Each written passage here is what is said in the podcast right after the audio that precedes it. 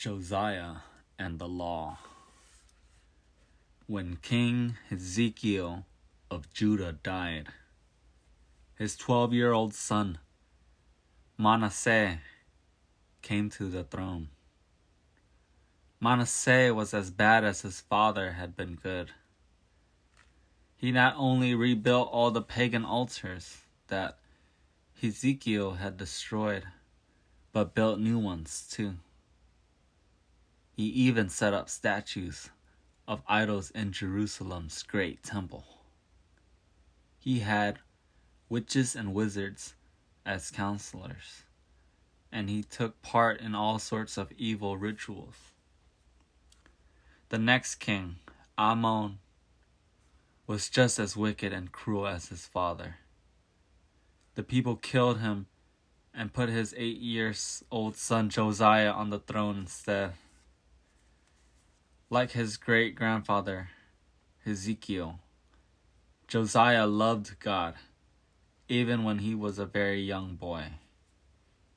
It saddened him to see how the temple had been dishonored and vandalized over the years. And at the age of 26, he ordered the great house of the Lord to be repaired. Craftsmen cleared every dusty corner restoring the building wherever possible, and knocking down and rebuilding wherever it was not. Sacred objects, which had been flung aside for years, again saw the light of day and were polished up good as new. One day, the high priest, Hilkiah, found the soft cloth Inside a hole was a bundle wrapped in richly embroidered material. When Hilkiah unwrapped the package, he gasped. Inside lay an ancient scroll containing laws that God had given to Moses long ago in the wilderness. Trembling, he took it straight to the king. Josiah read the scroll at once. He didn't stop until he'd taken in every single word, and he was horrified. King after king in Judah had led the people in breaking every law there was to break. And the scroll told of the dreadful punishments that God promised to those who sinned. Josiah broke down and wept, tearing, tearing his hair and ripping his clothes. My people, he cried. Is it too late to be forgiven for our sins? The king sent his officials to ask a prophetess, Huldah, what he could do to put things right. Her answer was solemn.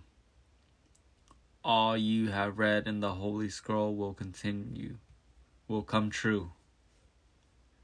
Your people have sinned, and the Lord will take vengeance upon them.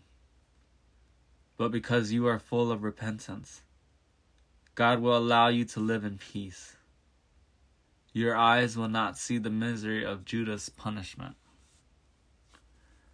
Josiah ordered everyone in Judah to come to a great meeting at the temple.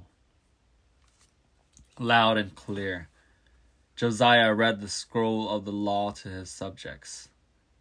His face was stern, his eyes deadly serious. You could have heard a pin drop.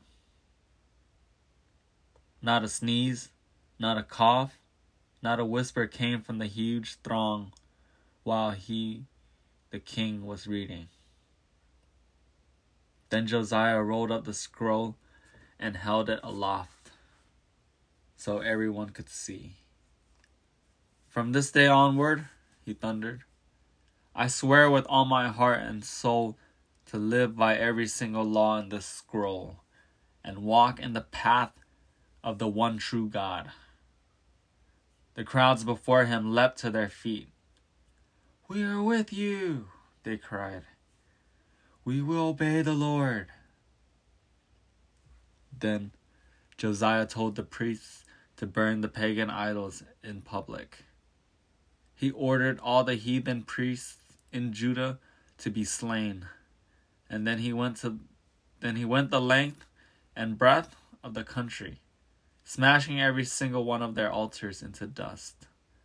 He cleared the places where human sacrifices had been offered and filled them with the bones of the dead, and no one went there anymore.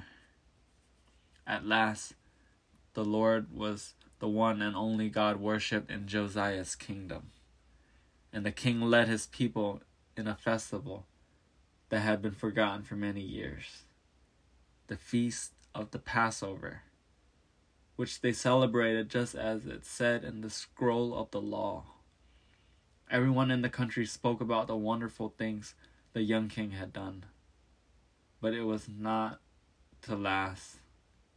Because 13 years later, Josiah was killed in battle, and his reforms were to die with him. About the story.